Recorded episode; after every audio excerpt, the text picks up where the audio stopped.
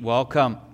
It's good seeing all of you. If you're new here with us, uh, we're excited that you've decided to worship with us. Uh, there's a card in the seat in front of you, a Connect card. Um, if you can please fill that out and just drop it off in the drop boxes on your way out, that's at the exit doors. Uh, we would love to either send you an email or give you a quick call to pray with you and, and see how we can minister to you. If you have your Bibles, uh, let's turn to Acts chapter 20 as we are continuing our series through the book of Acts. And so last week, uh, Luke showed us a great awakening that was taking place in Ephesus. And so, as the Apostle Paul was proclaiming the gospel, God was displaying his power, his power by converting people, healing people, setting people free from the bondages of sin. And the name of Jesus was being exalted, and the word of God was being prevailed and declared as people were obeying it. And as a result of their conversion, not only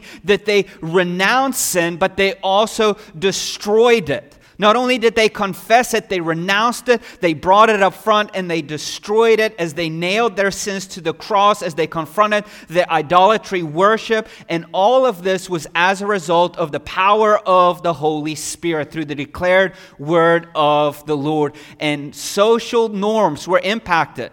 And as the social norms were being impacted, it caused an uproar and chaos ensued. And yet the Lord protected Paul and his companions through the city clerk who, t- who spoke to the mob and put the chaos to rest and the uproar ceased. Now, now you would normally think, like, as a result, you, you read about this incredible awakening that is taking place in Ephesus, that this awakening would kind of continue and this momentum that have started would continue. And yet it kind of, uh, it doesn't continue continue. Well, what Paul does is he has plans. Uh, he has plans to, to go back to the church in Jerusalem. And so, as we come to Acts chapter 20, we kind of discover these plans and see what he's going to do. So, so as we come to Acts chapter 20, uh, there's a famous story of a young man named Eutychus who falls asleep during the sermon of Paul. And so, after his death, uh, that, that falls from a three story building, God restores his life and Paul continues to preach until daybreak. Now, normally we, we, we, look at Acts chapter 20 and we think, you know what, this is the story. And so the application is the danger, what happens is if you fall asleep during the message, you could fall and die. That's not the point. But really, what I think is the point in our passage is we're going to notice the same word that's going to occur three times in our passage the word encouragement and comfort. And so, when you study the word of God, when you read the text and a word appears more than once, what does that mean? It means that word is important. That word that, that, that, that means something is happening around this very word. And we're going to see this word of encouragement that is occurring in verse 1, verse 2, and verse 12. And so the concept of encouragement is not just in this passage, but it's throughout the book of Acts. Even the author of Hebrews tells us the privilege and the responsibility that we have to encourage one another, the brothers and sisters in Christ. This is what the author of Hebrews says in Hebrews chapter 3, verse 12 to 13. He says, Watch out, brothers and sisters, so that there won't be in any of you an evil, unbelieving heart that turns away from the living God. But encourage each other daily while it's still called today, so that none of you may be hardened by sin's deception. And so, what we're going to see, and we're even seeing the lengths that Paul is going to, to, to, to, to travel back to some of these churches that he has planted to encourage these believers, which means to us the importance of encouragement. And we have to understand the impact of it and the significance of it and the responsibility of what it means to encourage one another with the gospel of Jesus Christ. So, so let's look at Acts 20 and let's look at the importance of encouragement. Acts chapter 20, verse 1. It says, After the uproar was over, Paul sent for the disciples, and here's our word, encouraged them, and after saying farewell, departed to go to Macedonia. Verse 2. And when he had passed through those areas and offered them many words of encouragement, there's our word again. He came to Greece and stayed three months. The Jews plotted against him, and when he was about to set sail for Syria, and so he decided to go back through Macedonia.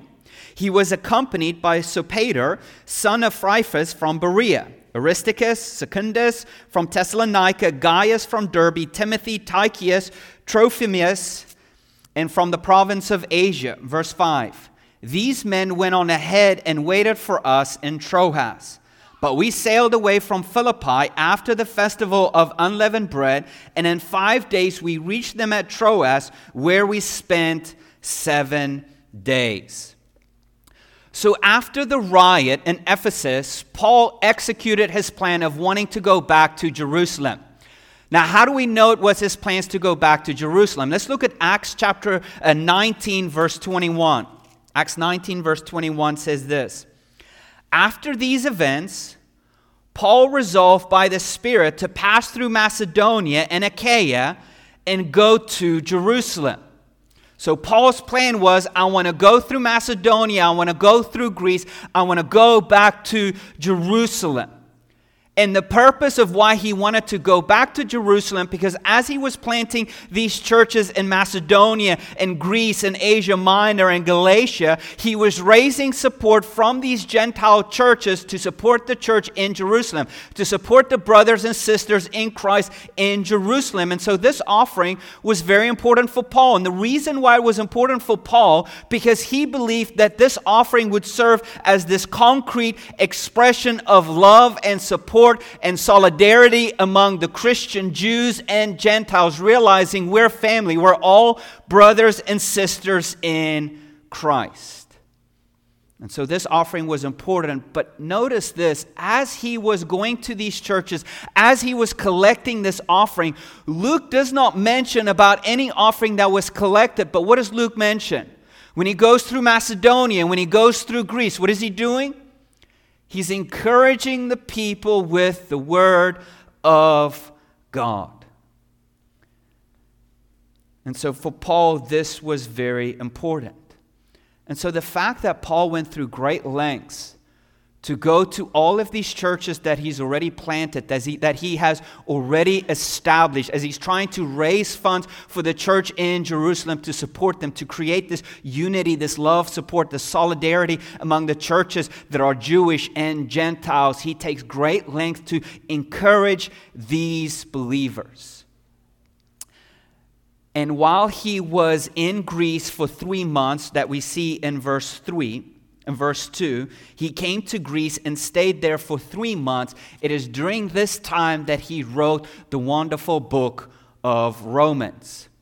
And when he wrote the, the book of Romans or the letter to, to the Roman church, we, we see in, in Romans chapter 1, verse 11 to 12, what's his desire? His desire, he expresses his desire to encourage them. This is what he says For I want very much to see you, so that I may impart to you some spiritual gifts to strengthen you. That is, to be mutually encouraged by each other's faith, both yours and mine. So even when he's at Greece, even when he's encouraging the church in Corinth, he's writing to the church in Rome and saying, I want to come to see you for what purposes? So that we may be mutually encouraged. And so in verse 3, when, when he wanted to go back to, to Troas, his, his, his, his plans kind of changed because there were Jews that were plotting to, to kill him via, via sea. So he decided to go back via land, and he finds himself with his co workers back in Troas. But before he reaches Troas, he decides to, to celebrate the Passover meal with the church in, Philipp, in Philippi. And obviously, this Passover meal has a new significance for Paul because, no, because he sees the fulfillment of the Passover lamb in Jesus Christ. That Jesus Christ is the ultimate sacrifice, the ultimate lamb that was slain. And it just, it just stirred in his heart that this grace, this motivation as he went to the church in Philippi to encourage them and also to raise support. Now, again, our text doesn't talk about him raising support, but we find it in, in all the other epistles that he's written. So, for example, example, in 2 Corinthians chapter 8, he talks about the generosity of the church in Macedonia, the generosity of the church in Philippi as he's raising support. And yet, Luke tells us what is he doing? He's encouraging them. So, so consider three ways how Paul is encouraging these believers. I think the very first way he's encouraging these believers is through his presence. What does Paul do? Paul goes through great lengths to visit these churches that he has already planted. Like he doesn't just start a new work, but before he starts a new work, what does he do? He goes back to these already established churches because there's something to be said about presence. We even find ourselves in the beginning of this pandemic with, with isolation. What, what do we realize? We cannot be alone. We are made to live in community with one another. And just the fact that we're together and seeing each other, what happens? We're somehow encouraged just by one another's presence. And so, this is what Paul is doing. Paul is encouraging them just simply through his presence, through sharing a Passover meal or breaking bread, the Lord's Supper. But he doesn't just encourage them just simply through his presence. The second thing is he also encourages them through the word of the Lord. Now, in verse 2, it says this um, in Acts chapter 20, verse 2, it says, And when he had passed through those areas, he offered them many words of encouragement. Now, again, Luke doesn't tell us what kinds of words he gave them, but I think it is very safe for us to assume what words he was giving them the word of the Lord. He was proclaiming to them the gospel, showing them the impact of the gospel, reminding them of who they are now in Jesus Christ. And so, not only does he, was he encouraging them through presence and through the word of the Lord, but also through serving with others. And so these representatives brought Paul and one another great encouragement on this trip. And, and one way to forge deep relationships is by going after a common goal. And so I think here's one of the first applications for us. And it's not on your notes, but just write this down. And here's one of the things I want you to understand. If we are truly in Christ, and we see one another in Christ. Uh, in other words, brothers and sisters in Christ, and we care for one another and we love one another. We have to commit ourselves to encourage one another.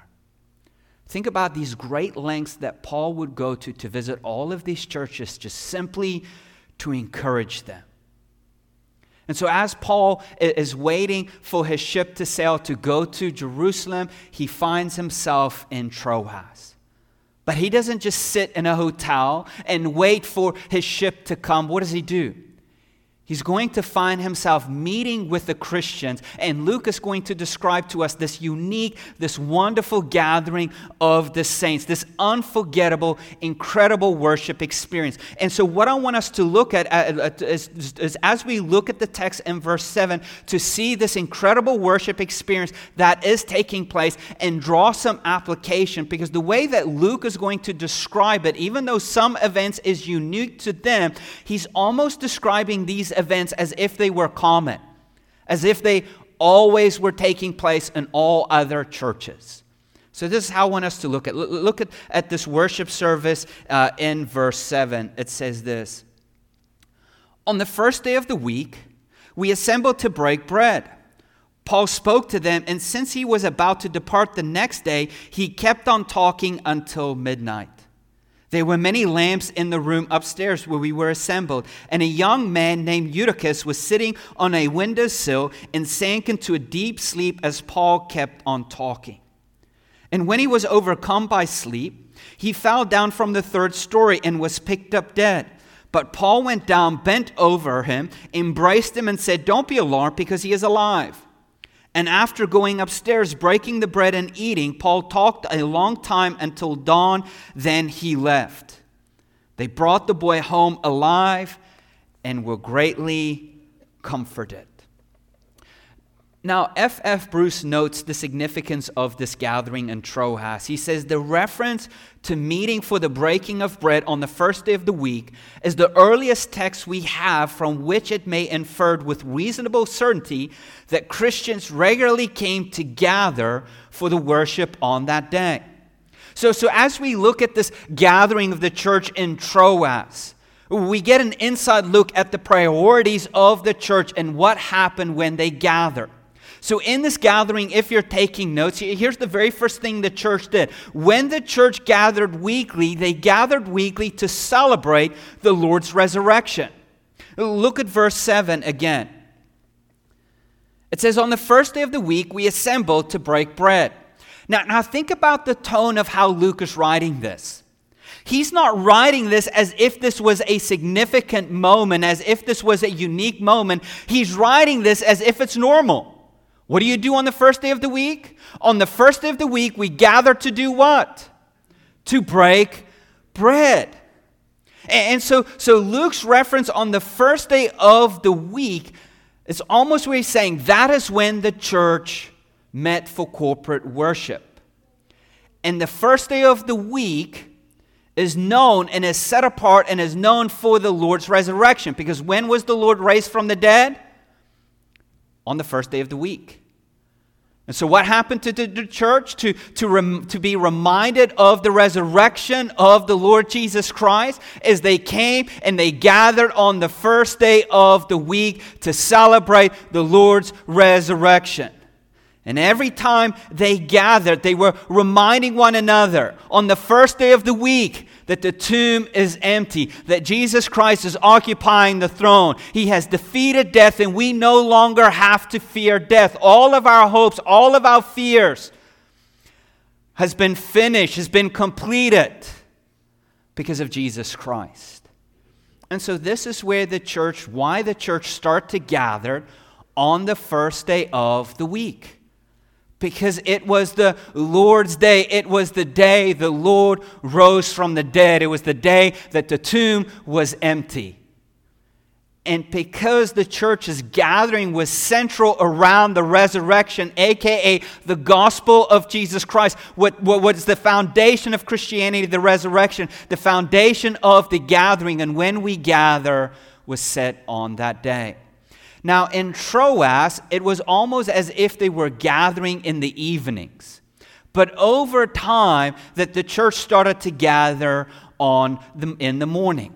Now, again, it doesn't matter what time you gather, but what we do see in Troas, what was normal for the church in Troas and what was normal for the first century church, is that they gathered on the first day of the week. And there's something special about the gathering. There's more than just meets the eye when it comes to gathering. Because when we gather as the saints on the first day of the week to, to celebrate the, the, the resurrection of Jesus Christ, it almost gives us a glimpse of something greater to come. It gives us a glimpse of the great gathering in the book of Revelation. It encourages us, our hearts and our minds, that our greatest problem in life has been solved. We no longer have to fear death. Now, I'm going to speak into this area that, that I think is neglecting not just in our church, but also in our culture. And I'm going to try to do it not in a legalistic way, because it's very easy to become legalistic, but rather in a gracious way what we've seen in our culture is that the gathering of the saints, there's this growing spirit of indifference when it comes to the weekly gathering of the saints. Like, like, like we find that the average Christian gathers twice a month. That, that, that's average. Some, I think, in the next couple years, is going to be once a month. Some, how many of you know of Christians that don't even gather? Many of you do. And so, so what's happened is we've kind of grown the, spirit of indifference when it comes to gathering. And, he, and the reason why it's kind of happening is because in our culture, we lean towards comfort and convenience. Anybody struggle of worshiping the idol of comfort and convenience? Like all of us do, including myself, I find myself constantly bowing down to the idol of comfort and the idol of convenience. And that stirs in me this laziness towards God, which means now all of a sudden I am forsaking the gathering of the saints. Why? Because I've had a long week. I'm tired. I want to sleep in and enjoy a good breakfast on Sunday mornings. I don't want to gather. I have too much going on. My grass is too tall. The beds are covered in weeds. It's a beautiful day. I just want to spend some time with family. And what happens is, as we bow down to these idols of comfort and convenience, it stirs in us this, this bowing down to laziness. and we, for, we forsake the gathering of the saints. Now, we can be very legalistic with this. Even the Pharisees, when the Lord told the people of God, uh, um, observe the Sabbath, the original question is okay, I got to observe the Sabbath. What does it mean to observe the Sabbath? And then we come up with rules. And so the same with the gathering of the saints. You know, what does it look like for the gathering of the saints? Does that mean I'm not allowed to miss any Sunday? I'm not saying that. I'm just saying that the gathering of the saints should be a priority in our lives. But here's the reason why I'm saying that. It's not because I want better church attendance. It really doesn't matter to me. I am saying this because the, when we forsake the gathering of the saints, not only is it dangerous, but it's also sinful. Uh, like, think about, again, uh, Hebrews chapter 3. Uh, Hebrews chapter 3, verse, um, verse 12 to 13. This is what the author says. He says, Watch out, brothers and sisters, so that there won't be in any of you an evil, unbelieving heart that turns away from the living God but encourage each other daily while it's still called today, so that none of you may be hardened by sin's deception. So, so, so what, what, what is the author of Hebrews saying? Sin is crouching at your door. It is right there to get you. It is so easy for you to be deceived by sin and to develop an unbelieving heart. And this is why you need to gather. And this is why you need to encourage one another so that you do not forsake the faith. How many of you know people that have forsaken the gathering of the saints? And they've bought into the deception of sin in this unbelieving heart. The reason I am sharing with you the importance of the gathering is watch out for the spirit of indifference when it comes to gathering. It's because the sin is crouching at your door.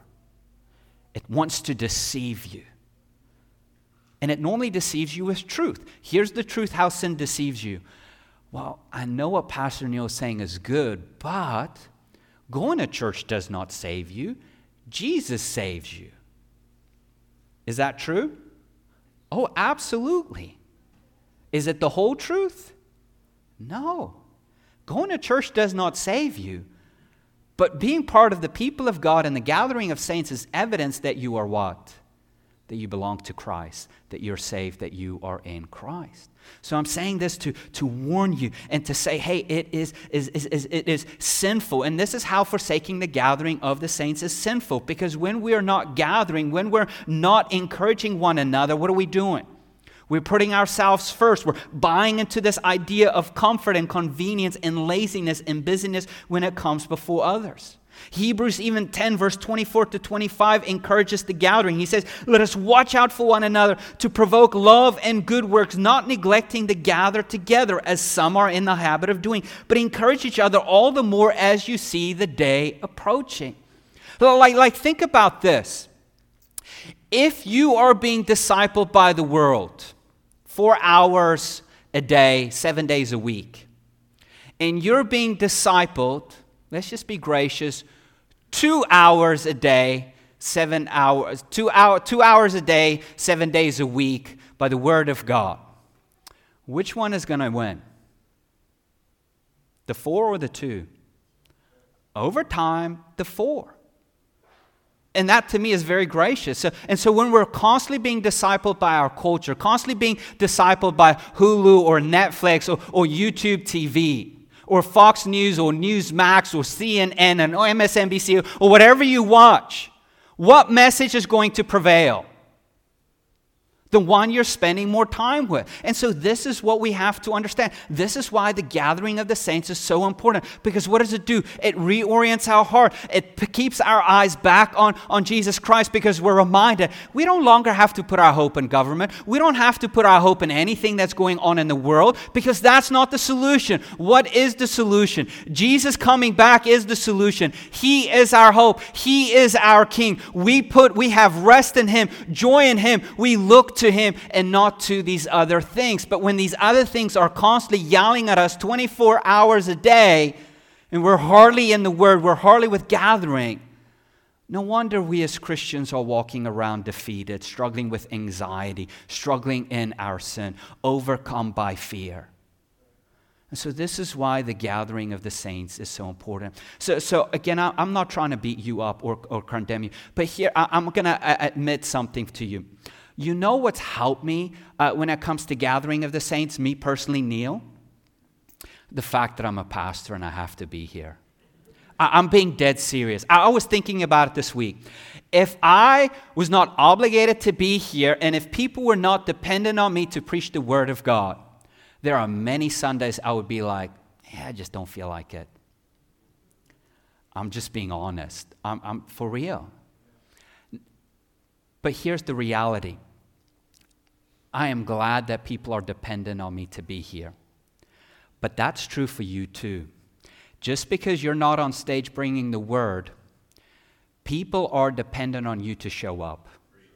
This is what you have to understand when it comes to the gathering of the saints. You're not just coming to be encouraged, but you're coming to encourage others. You might not be serving in a ministry with ushering or, or, greeting or ignite or, or, or, nursery. You might just be simply coming here. And just by you coming here, there are people that are dependent on you. You might turn around and shake a hand. You might just give a smile or a high five or a hug.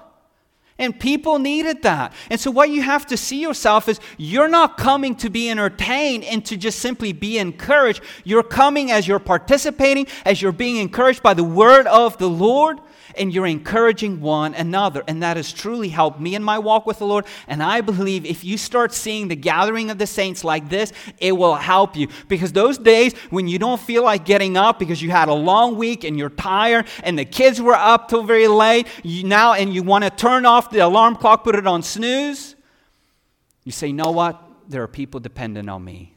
I need to be here. If I'm not here, who's going to encourage them? Start looking at the gathering this, this way. And so we see the church in Troas, as uh, Luke describes, man, on the first day of the week, they just were simply gathering. They were gathering on the first day of the week because that is the Lord's day. That is the day the Lord was, was risen from the dead. But then Luke tells us this what did they do when they gathered? Look, look at verse 7 again. On the first day of the week, we assembled to break bread. So, in other words, the church gathered weekly, not just to celebrate the Lord's resurrection, to be reminded that the tomb is empty, death has been defeated, our sin has been paid for, but they also gathered weekly to, if you're taking notes, to experience the Lord's Supper. Verse 7, they gathered weekly to break bread. Verse 11, look at this. After going upstairs, what did they do? Broke bread, eating. Now, that idea of breaking bread is the exact same idea of the Lord's Supper. So, when the saints gathered and they sat at the table and they broke bread, they were celebrating the Lord's Supper. And the way Luke talks about it, he talks about it as if it's a common event in the gathering of the saints. I, I, love what John Stott says. He says, the word and sacrament were combined in the ministry given to the church at Troas, and the universal church had followed suit ever since. So, so there are three aspects when it comes to the Lord's Supper. The, the first aspect that we have to understand when it comes to the Lord's Supper is the privilege. Think about who Paul was breaking bread with. He was breaking bread with the Christians in, in Troas. Now, these people in Troas probably weren't Christians for very long. And how encouraging must it have been for Paul, who arrived in Troas, proclaimed the gospel, and seeing the worst of sinners coming, repenting, experiencing life in Jesus, and partaking in the elements, breaking the bread and taking the cup. Like, what a joyous and privileged experience it must have been with Paul seeing these people. He had sacrificed so much for them when it comes to the gospel, and now they're finally experiencing it as together in Christ, breaking the bread and taking the cup.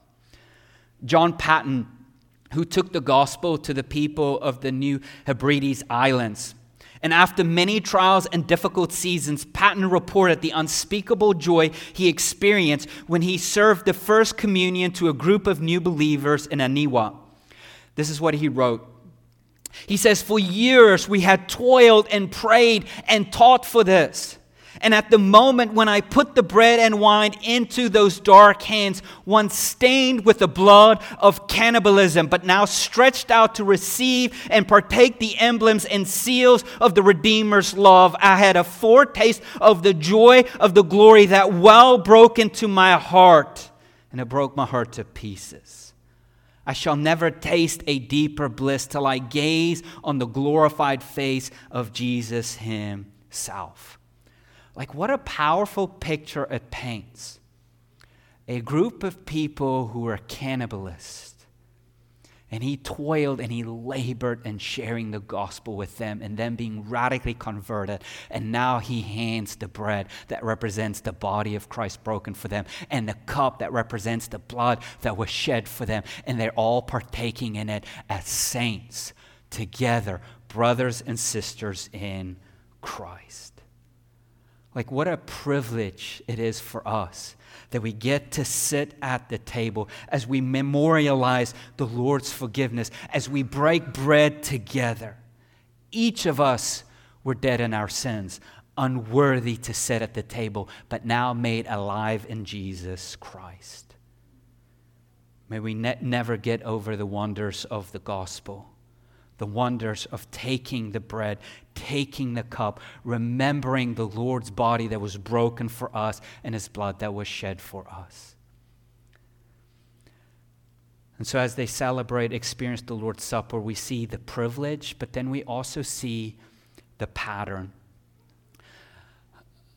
I was very hesitant in, in preaching this part because it confronts me as your pastor and what I feel like I might be doing wrong. Now, Scripture does not tell us how often we should take the cup and the bread. However, look at verse 7. Again, like look at just the, how he's describing it. On the first day of the week, we assemble to do what? To break bread. What is he implying? On the first day of the week, like we always do, we come to do what? To break bread. Paul in um, 1 Corinthians 10, verse 26, he says, he talks about communion, and then his last phrase is, As you do this, what are you declaring? The Lord's death until he comes. How often should we declare the Lord's death? As often as possible. Because what do we need to be reminded of? The Lord's death. And then I do not like Charles Spurgeon. I'm just kidding. Here's this quote he gave me, and I did not want to put it in my message, but this is what he says My witness is, and I think I speak the mind of many of God's people now present, that come as some of us do weekly to the Lord's table. We do not find the breaking of bread to lose its significance it's always fresh to us. Here's the part I don't like shame on the Christian church that should put it off to once a month. Why are you guys laughing? Shame on you. I'm not the church, we're the church. And mar the first day of week by depriving it of its glory in the meeting together for fellowship and breaking of the bread and showing forth the death of Christ till he comes. They who once know the sweetness of each Lord's day celebrate his supper, will not be content. I'm sure of this. Do not put it off for lesser. I, am wrestling with this. Okay? And so here's the second reason I'm wrestling with this because in the Lord's Supper, not only do we see the privilege, like we as unworthy sinners now made alive in Jesus Christ, brothers and sisters, heirs to the kingdom of God, get to sit at the table as we celebrate the Lord's death, the Lord's burial, the Lord's resurrection. But then also look at the power of the Lord's Supper. Like the Lord's Supper is powerful in its reception. Now, I don't think we should go as far as to view these elements transfiguring into the actual body and blood of Jesus. But I also think, don't think we should go to the opposite side of just minimizing these things. Like for many of us, when we think about the Lord's Supper, we're always being taught of what it does not mean. But we're never being taught of what it actually means. And when we're taught of what it does not mean, it means that we have a low view of the Lord's table. But we shouldn't have a low view of it because there's power in what happens. It should be experienced this profound delight and deep joy when we get to sit at the table because the Lord's Supper is powerful in its proclamation. Like, like think about this. Right now, I'm declaring the Word of God with you and, and imparting some gospel truths. I'm preaching to your ear. You're hearing it, you're meditating upon it, you are uh, kind of digesting it. But how is the Lord's Supper preaching the gospel? It's preaching to the eye. So when I'm declaring the word of God to you and preaching the gospel, I'm preaching to your ear. And then you look at the Lord's table, it's preaching to your eye because what do you see at the Lord's table? You see the bread that represents the body that was broken for you. You see the cup that represents his blood that was shed for you, the new covenant. So, what does it constantly remind you of? The gospel of Jesus Christ. And what did I tell you? What do we need to constantly be reminded of every single day? The gospel of Jesus Christ. Now, let's go back to the pattern. How often should we be doing it? If we're constantly preaching to the ear, shouldn't we constantly be preaching to the ear and to the eye? Isn't it a reinforcement? Anybody are visual people? How many of you say, you know what, I'm a visual learner? You know what this is? It's visual. It's powerful in its visualness. His body that was broken for me, his blood that was shed for me. Powerful in its reception, it's powerful in its proclamation, but it's also powerful in its unification. Like in Paul's uh, letter to the church in Corinth, and I know I am running out of time, he, he spoke uh, a lot about this call for unity at the table because in Corinth you had a people who had a lot of money and they were neglecting those that were poor when it comes to the table. The fat cats were sitting at the table while the, the, the, the, the people who had nothing were neglecting all of it. And Paul said, mm, mm, mm. No, because what does the table represent?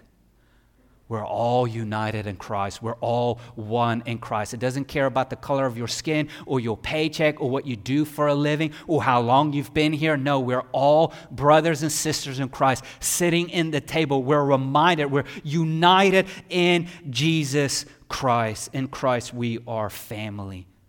And it even proclaims this togetherness this togetherness of what a powerful sign to come. It's a, this, this, this table is a shadow of the great wedding banquet, the feast that is waiting for us. It is a sign that we are part of something much bigger because right now, all over the world, what are brothers and sisters doing? Sitting at the table, feasting on the body of Christ, being reminded of his body that was broken for us. Let me move on. So we see the church in Troas when we, they gathered weekly to celebrate the Lord's resurrection. They gathered weekly to experience the Lord's Supper. And the third thing, if you're taking notes, gathering weekly to hear the Lord's word. What did Paul do? He preached. With many words, he encouraged them. Look, look at verse 7 again. He spoke to them and since he was, de- he was about to depart the next day, he kept on talking until midnight. Uh, skip over to verse 9. And a young man uh, named Eutychus was sitting on a windowsill and sank into a deep sleep as Paul kept on talking. Skipped over uh, to, to, to verse 11. After going upstairs, breaking bread and eating, Paul talked a long time until dawn. Then he left. What was he doing?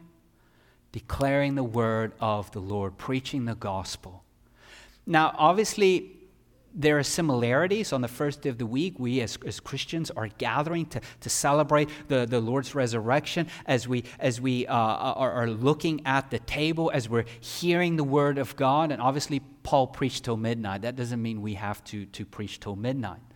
But what we have to see is the centrality of the Word of God. 1 Timothy 4.13 says, Until I come, give your attention to public reading, exhortation, and teaching. I love what Martyn Lloyd-Jones says. He says, Is it not clear as you take a bird's eye view of church history, that the decadent periods and eras in the history of the church have always been those periods when preaching has declined. What is that always heralds the dawn of a reformation or of a revival? The renewed preaching of the Word of God. Last week, what was central to the Great Awakening? The Word of the Lord. And here you're like, Neil, you haven't addressed Eutychus being raised. I'm not going to address it. Because after he died and Paul got on top of him and raised him, what, what, what, what did Paul go back to do? He's like, Eutychus, just stop distracting us. It's not about you, bud. He went back to preaching, breaking the Lord's bread. And look at verse 12 here, okay? So, so uh, were they relieved or were they comforted? Which is the exact Greek. The Greek is the exact same word for encouragement. They were, they were encouraged. Why were they encouraged? Not that Eutychus did not die, but because of the word of the Lord. Uh, let, us wrap it up here as we get to sit at the table. I, I think this text does a great job of illustrating the ministry of this Christ exalting, spirit empowered encouragement. We need to commit ourselves to encourage one another as we gather as we gather to celebrate the Lord's resurrection, as we gather to experience the Lord's Supper, as we gather to hear the Word of God. Listen to me. Do not forsake the gathering. Not only is it dangerous, but it's also sinful. I want to briefly talk into this, and then we're going to sit at the table. Here's what I've noticed in my own heart what do we normally live for during the week? We live for the weekends. Anybody live for the weekends? And so, week after week after week, we, we can't wait for the weekends. It is Friday. My week is almost over. And, and, and what, what is this idea of the weekends we have? Finally, I'm going to kick back and relax. Finally, this, this paradise I'm somehow going to be discovered. I'm going to find this rest. I'm going to create this family memories. It's this wonderful utopia. And what happens every Monday? Ah, I'm tired. Why not? Because paradise was never found, rest was never discovered. Here's why I'm bringing this up. If you are constantly living for the weekends like I do, and like you do, and like our culture does, you will always be unsatisfied. And here's the reason why we live for the weekends because we know there's something missing. We know paradise is lost and we need to find it. How does the gospel speak into that? The gospel says, Don't live for the weekends, live for me. And when you live for me, what will you find? Rest, paradise. I'm coming back to do what? To restore, to make things new. Paradise regain. This wonderful utopia of living in the presence of God, finding rest and meaning in Him. And guess what? What is this gathering right now? It is a shadow of what is to come. You know what the new heaven and the new earth is looking like?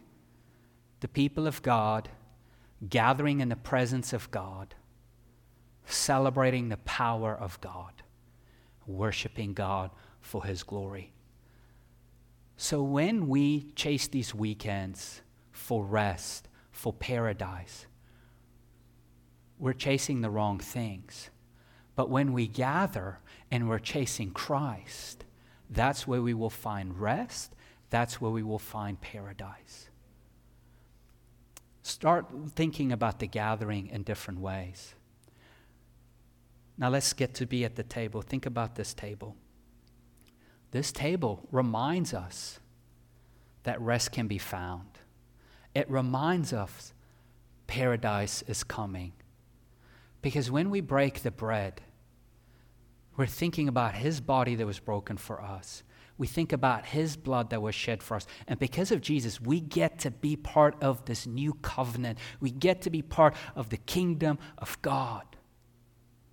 it is a shadow of what is to come at this great wedding feast as we declare his death, as we think that the tomb is empty, that our greatest problem has been taken care of. Is there anything we have to fear? No. Why? Because of Jesus Christ. Our hope is in him. Death has been defeated. And as you've heard it with your ears, now you get to see it with your eyes. And so, as we're about to hand out these elements, uh, like use this time to, to think about the Lord's body that was broken for you, his blood that was shed for you, the new covenant that you have in him. Think about your life right now and the paradise that you're chasing after that you're never going to accomplish, and yet this paradise you can find in Jesus Christ. Our heart says, Go after these things because they're bent towards evil. But as our eyes are looking to the table, it helps us reorient our hearts and say, no, paradise and rest can only be found in Him. As I meditate on Him, as I look to Him, as I'm reminded of this powerful, wonderful privilege, I get to sit at this table. But then there's also warnings. What does Paul tell us to the church in Corinthians? Like when we get to sit at the table, first of all, we got to make sure we're right with God. We got to make sure we're right with one another. We need to repent of our sins, confess it. And we need to do it together uh, as a family. Because we're brothers and sisters in Christ with arms locked. We get to sit as one in Christ at this table. And so if there's any sin that you need to confess, confess that sin. Repent of it. And here's the beauty of it as you're confessing and repenting, what are you reminded of? His blood covered that. I don't have to pay for it, He has paid for it. My body doesn't have to be broken for it, His body has to be broken for it. Thank you, Jesus, for that forgiveness. And so, as our ushers are coming forward to hand out the elements, we ask to wait for everybody. And then we're going to meditate and we're going to celebrate. Uh, let me pray for us. Our Heavenly Father, we thank you for the table. We thank you for your Son and his body that was broken for us, his blood that was shed for us. Help us to never forget. Help us to look to you, be overwhelmed by you, see the privilege, see the power. Stir our hearts and our affections for you. We ask all of this in Jesus' name. Amen. Our Heavenly Father, I thank you for this wonderful privilege that we have. How you have called us out of darkness into your marvelous light. How we were once not a people, but now we are your people how we had not received mercy, and now we have received mercy. And as a result of it, Lord, we are a chosen race, a royal priesthood, a holy nation, a people that have been set apart to declare the praises of you. And as we sit at this table and as we eat the body of Christ, as we drink the body, uh, the, the blood of Christ, we're reminded of the price it came with. His body that was broken for me he was cursed for me because I rejected you and rebelled against you. I broke the law and I was under a curse. And Lord Jesus, you came and you lived the life I could not live. You fulfilled the law on my behalf and you faced the curse that I was supposed to face as you hung on a tree. Cursed is the man who hangs on a tree, and you became that curse for me. Thank you. The forgiveness that's been provided by your blood, the reconciliation and the redemption, and the new life now I have in you. And even though, Lord, my heart is prone to wander, when I come and I sit at the table, it reorients me. Help me help us to constantly reorient our hearts and our minds as we faithfully point one another to you. And in our battle against sin, we can put it to death because of you. We praise you and we love you. And we ask all of this in Jesus' name. Amen. Let us stand. Let us worship King Jesus.